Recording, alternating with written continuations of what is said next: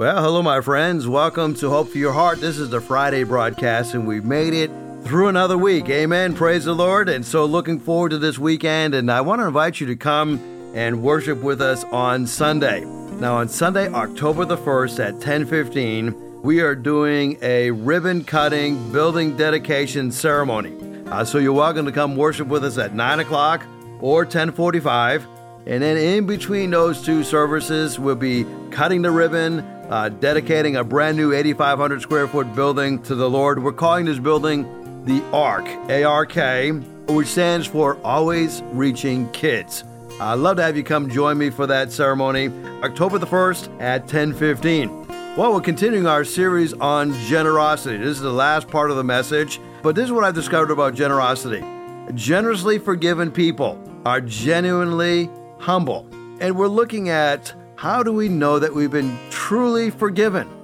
Because I've discovered that when I understand the impact of being forgiven. Now, I'm a type A personality. I love to get things done and I love the satisfaction of getting things done. That's why I'm talking about a building dedication. It took us a year to get that building finished, but as I think about it, there's this great joy in finishing something. But there's a greater joy than that. And that is the relief and the release of being forgiven. If you're a forgiven person and Christ has forgiven you, you're also a generous person because forgiveness is a gift that I did not earn, I do not deserve. It's a gift that God gives me. And as a result of receiving that gift, filling me up with His forgiveness, I become one who also must give, right? Just out of the overflow, I must give. Well, how do I know that I've been completely forgiven? Let me give you seven ways in which you know that we have been completely forgiven. Number one, you know you have been completely forgiven when you resist all thoughts of revenge. Now, revenge is wanting to get somebody back for something they've done to you, right? You did me, I'm going to do you back. When you resist revenge, you can only do it through forgiveness. Romans 12, 17 through 19. Don't pay evil for evil. Have regard for good things in the sight of all men. If it is possible, as much as depends upon you, live peaceably with all men. Beloved, do not avenge yourselves but rather give place to wrath. For it is written, Vengeance is mine, I will repay, says the Lord. Now, now Paul's making a very clear statement here. We're commanded not to pay back evil for evil. We're to do what is right in the sight of all men. We're not to be vigilantes, right? We're not going to take the law in our own hands. And it says, as much as it depends upon me, I'm to be at peace with all men, and I'm to be at peace by not avenging myself, rather letting the Lord take that vengeance. Vengeance is mine, says the Lord, I will repay. So I refuse to get revenge. That is the first proof that you have forgiven somebody. The Lord just takes that desire for vengeance away from you. And it's an amazing thing. So I was back visiting some friends that I hadn't seen in literally decades. One of the ladies I ran into is an old friend of mine. I hadn't seen her for a long time. And uh, she came up to me, gave me a big hug. And uh, she says, I am so thankful to you because you taught me not to take revenge on my ex husband. And I, I don't even remember uh, talking to her a whole lot about that. I remember I did some, some counseling with her, uh, but she told me that because she refused to take revenge, that her former husband had basically become so self destructive that the judge ordered uh, him to have no contact with the kids and now here we are a couple decades later, and this lady has moved on. God's given her a wonderful husband. And I said, I know your husband. And I says, Your husband's father gave me the five volume set by J. Vernon McGee through the Bible. And I says, Your father in law, your new father in law, was on my ordinance committee. And she didn't know any of that thing. And I says, He's been an amazing blessing to me. And I says, One time I was talking to your father in law, and he says, Do you hear that J. Vernon McGee passed away? I said, Yes, I did. I knew that he passed away. And I says, Furthermore, I remember the day he passed away. It was on a Wednesday. I don't remember the exact date, uh, but I was getting ready to start a Wednesday night service in a small church up in Attleboro, Massachusetts. And just before I was ready to start the service, one of the members came up to me and says, Hey, we have lost a hero today. And, you know, that was way before uh, internet and way before we had this instant uh, 24 uh, hour, seven days a week news uh, venues. And said, Oh, yeah, a hero of the faith has passed away. J. Vernon McGee passed away. Well, I've always listened to J. Vernon McGee. Uh, for many years, I had a newspaper route, and, and that's ancient history, right? Uh, because if you're trying to deliver newspapers now to make a living, uh, you're not going to be very well off. But uh, I used to carry about 850 newspapers uh, in the Lynchburg area, and J. Vernon McGee was on air from 4:30 to 5 o'clock. I listened to him every single morning. Uh, amazing story. And so I told this to this guy, and he says, "Well, I'm going to give you the five-volume set of Through the Bible by J. Vernon McGee." Now, I say all this to say, resist all thoughts of revenge. Now, if that lady had taken revenge upon her husband, God would not have blessed her the way he blessed her. Number two, we know that we have completely forgiven when we are no longer hoping others have that trouble. That person that we had trouble forgiving, uh, we no longer hope they have trouble. 1 Thessalonians 5 15, make sure that nobody pays back wrong for wrong, but always strive to do what is good for each other and for everyone else. 1 Thessalonians 5:15. So you're always striving to do what's good for each other. Uh, that's a sign that you have forgiven somebody. Uh, you're no longer hoping that they fall into a ditch, or you're no longer hoping that a, that a rock hits them on the head. Uh, now you're hoping that God will bless them. 1 Peter 3 9. Do not repay evil with evil or insult with insult. On the contrary, repay evil with blessing.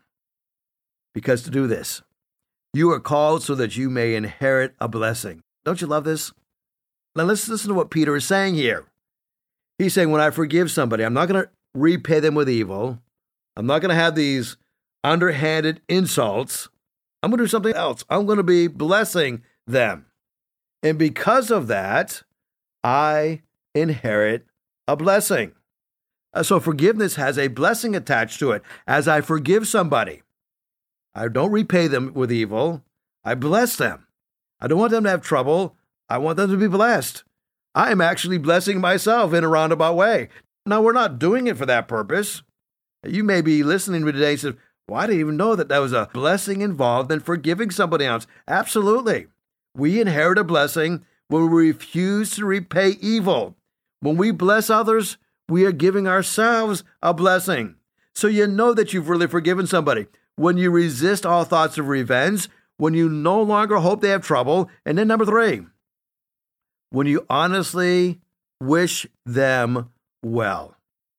Jesus says, Luke 6 28, bless those who curse you, pray for those who mistreat you.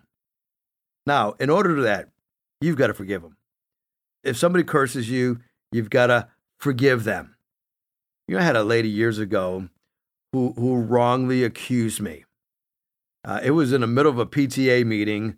Uh, somebody had taken some money uh, from the treasury of the PTA.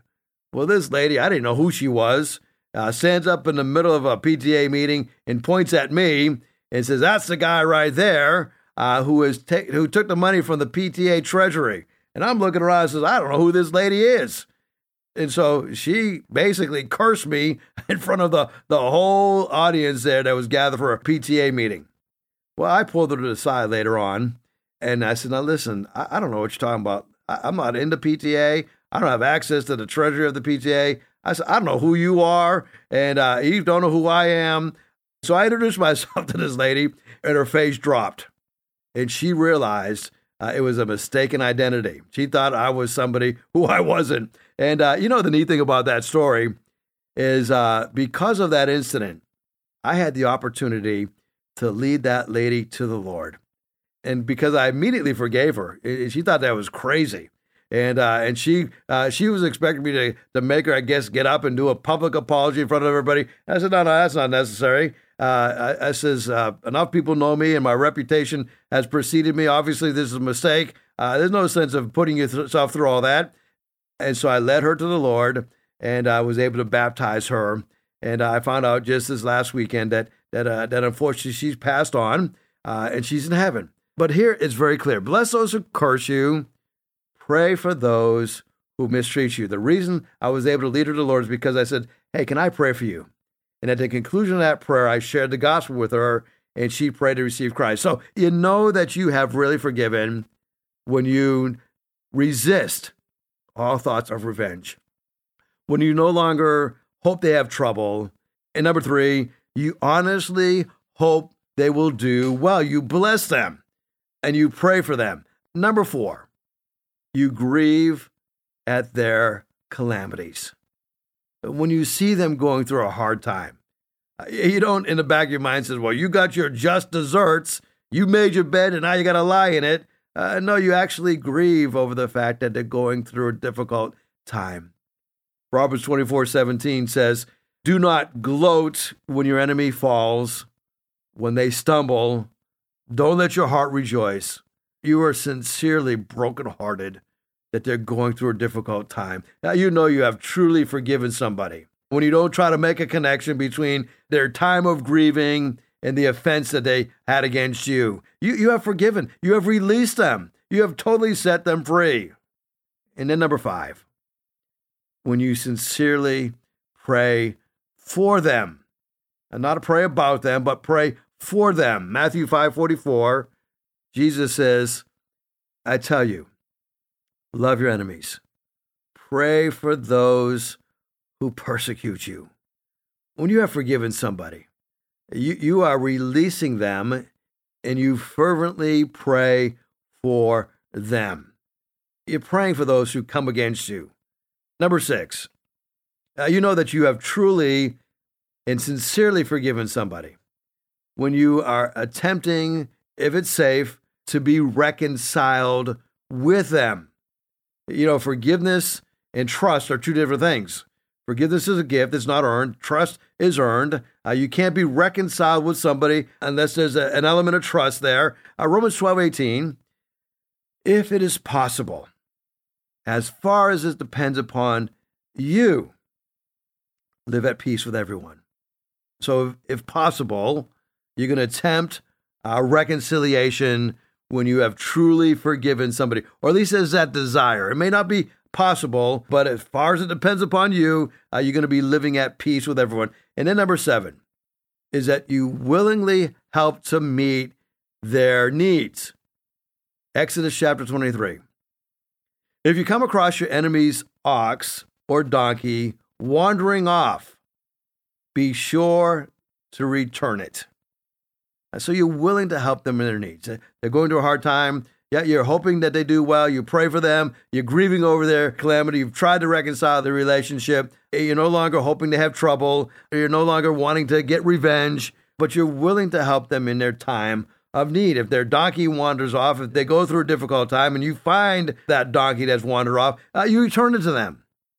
So maybe today you need to do a little work on forgiveness. And, and you're wondering, how am I going to make the change that is necessary in order for me to change, right? What process do I need to go through? Well, let me spend the remainder of the broadcast today talking about how we change. How do people change? And I think it's a matter of getting rid of some things. And so, in the remaining moments that we have, I'm going to spell out the word crud. Now, I love using acrostics because it helps me to remember things, and maybe uh, it'll help you as well, right? If you want to begin to change, you got to stop, letter C, complaining. You know, we complain way too much. So if you want to be changing in your life, you got to stop complaining. Maybe you're going to the church and you're complaining about the church, complaining about the deacons, complaining about uh, the pastor, complaining about the worship team, complaining the services are too long, complaining that they sing too much, or maybe uh, the pastor's too loud, or maybe he's not loud enough, or maybe he doesn't dress up too much, or maybe he dresses up too much. Maybe he's too, flashy, or maybe he's not quite flashy enough. Uh, and you've got to the point where you're complaining. You're complaining about the children's ministry. You're complaining about it being too hot or too cold. You are a chronic complainer. Did you know that 73 times the word complain appears in the New Living Translation of the Bible? It appears 10 times in the book of Numbers. Now, no other book in the Bible is the word complain used more times than it is in the book of Numbers. So let's check out this passage in the book of Numbers, Numbers chapter 14. And I'm reading from the message translation. The people fell grumbling over their hard life. They fell to the ground. Like, well, this is so bad. They just fell, right? God heard it. And when he heard their grumbling, his anger flared. Then fire blazed up and burned the outer boundaries of the camp. The people cried out for help to Moses. Moses prayed to God, and the fire died down. Now, the name of the place is Taberah, which means blaze, because fire from God had blazed up against them. Now, if you want to change, you got to stop complaining. I don't know if your mom ever did this to you when you were growing up, but my mom did it to me and I did it to my kids. When I would complain too much, she says, Oh, you want to complain? Well, I'll give you something to complain about. And she would apply the Board of Education to my seat of learning, uh, and that would give me something else to think about to complain about.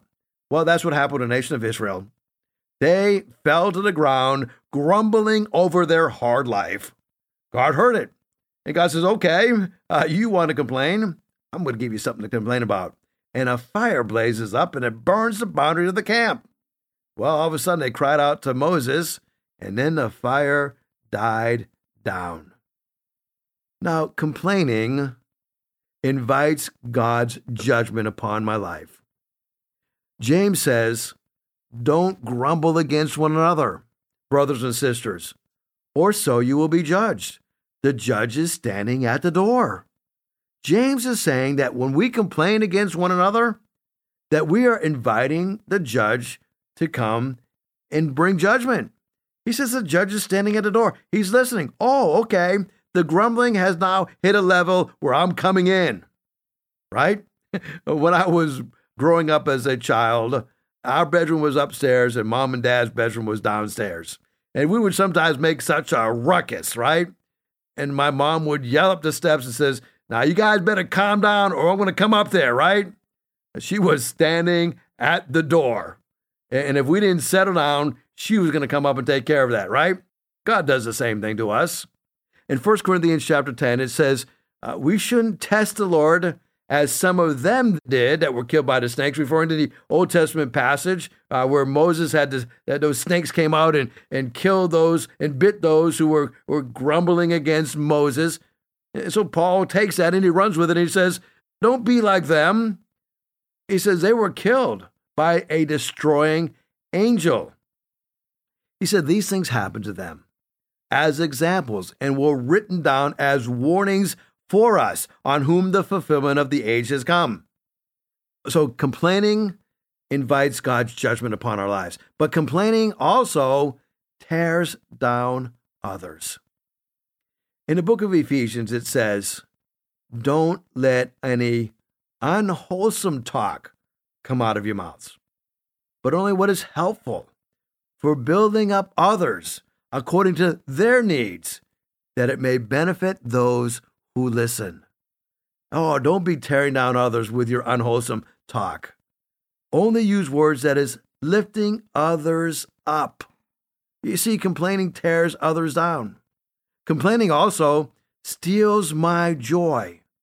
In 1 Thessalonians 5, it says, Rejoice always, pray continually, give thanks in all circumstances, for this is God's will in Christ Jesus.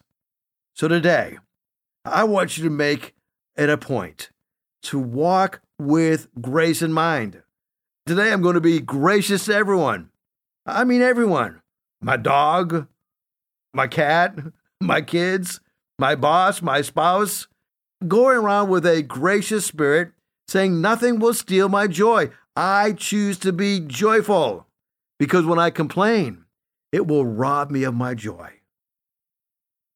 Complaining tears down, steals joy.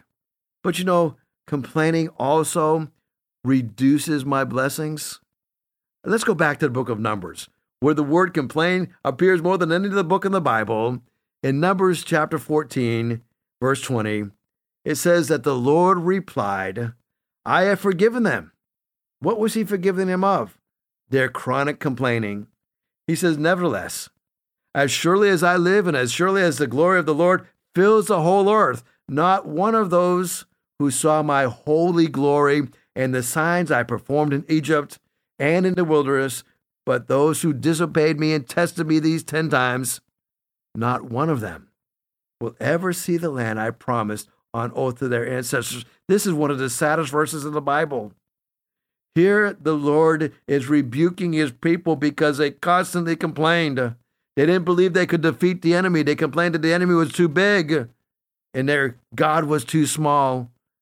They disobeyed God and they tested him. Uh, here it says 10 times. And God says, okay, enough is enough. You've complained one too many times, and now I'm reducing your blessing. He says, No one who has treated me with contempt will ever see the promised land. Verse 24 of Numbers chapter 14 is a verse of hope because there were two that refused to get into the, the cesspool of complaining Caleb and Joshua. It says there's a different spirit in them because they follow me wholeheartedly. I will bring them into the land that he went to, and his descendants will inherit it. So complaining reduces my blessings. Oh, we've learned so much about this very important topic of complaining. There's something else that complaining does. Did you know that complaining violates God's word? Philippians chapter 2, verse number 2. Paul says, Make my joy complete by being like minded, having the same love, being one in the spirit, one of mind. Do nothing out of selfish ambition or vain conceit. Rather, in humility, value others above yourselves, not looking to your own interest, but each of you to the interest of others. Oh, it is rare a person who, when his cup frequently runs over, can thank God instead of complaining about the limited size of his mug. But I want to encourage you eliminate complaining in your life, and you will begin to change. You see, we tend to complain too much, but we also tend to remember the wrong things. In Numbers chapter 11, we discover that the nation of Israel was remembering what they had when they were living in bondage. It says the rabble, that's a disorganized group of people who were power hungry. They looked back and they focused on what they had when they were in bondage. Remembering the wrong things will never cause you to change. And letter U, You've got to overcome ungratefulness. You see, there's crud in our lives when we complain, we remember the wrong things, and we become ungrateful. The nation of Israel started complaining about the manna that they were being fed. Manna, manna everywhere. And they got sick and tired of manna cakes and, and having all these things put together with manna. And they began to be unthankful, ungrateful for what God was doing there's one final point that we've got to cover. When we're filled with crud in our lives, we tend to doubt God. As we think about doubt, when we look at doubt, you know, as long as you have faith, there's going to be a certain element of doubts, but we don't live by doubts. We live by faith. I have a $20 bill in my pocket, and it, let's suppose I ask a volunteer who believes me, it says, Well, uh, will you receive this $20? And I tell a volunteer that I'm about to destroy his or her faith, and I open up my hand and I show them the $20 bill. And the reason I can say I'm destroying his faith is that now he knows I hold the bill. He sees the bill and doesn't need faith anymore. Faith is required only when we have doubts, when we do not know for sure. When knowledge comes, faith is no more. Sometimes a person is tempted to think, I can't believe a Christian because I still have doubts. I- am not sure. But as long as doubts exist, as long as the person is still uncertain, that is the only faith that is needed. When the doubts are gone, the person doesn't need faith anymore. Knowledge has come. Now we see that we're knowing. Now we see, but a poor reflection. Now we have confusion, misunderstanding, we have doubts, we have questions, then we shall see him face to face. We don't see him face to face yet. but then we will see him face to face. Now I know in part, with questions and doubts, but then I will know even as I am fully known. Well, thank you for joining me on this Friday broadcast. Please join me in worship this Sunday, Hickory Ridge Community Church at 9 o'clock or 1045. If I can pray for you, shoot me a text at 252 267 2365. Have a great weekend. Thank you for listening. If you'd like to hear this broadcast again, you can have a free download at buzzsprout.com backslash 1890557, or you can listen on Amazon, Spotify, Google Podcast, and Apple Podcast. Hickory Ridge Community Church is located at 3320 Battlefield Boulevard South in Chesapeake, Virginia.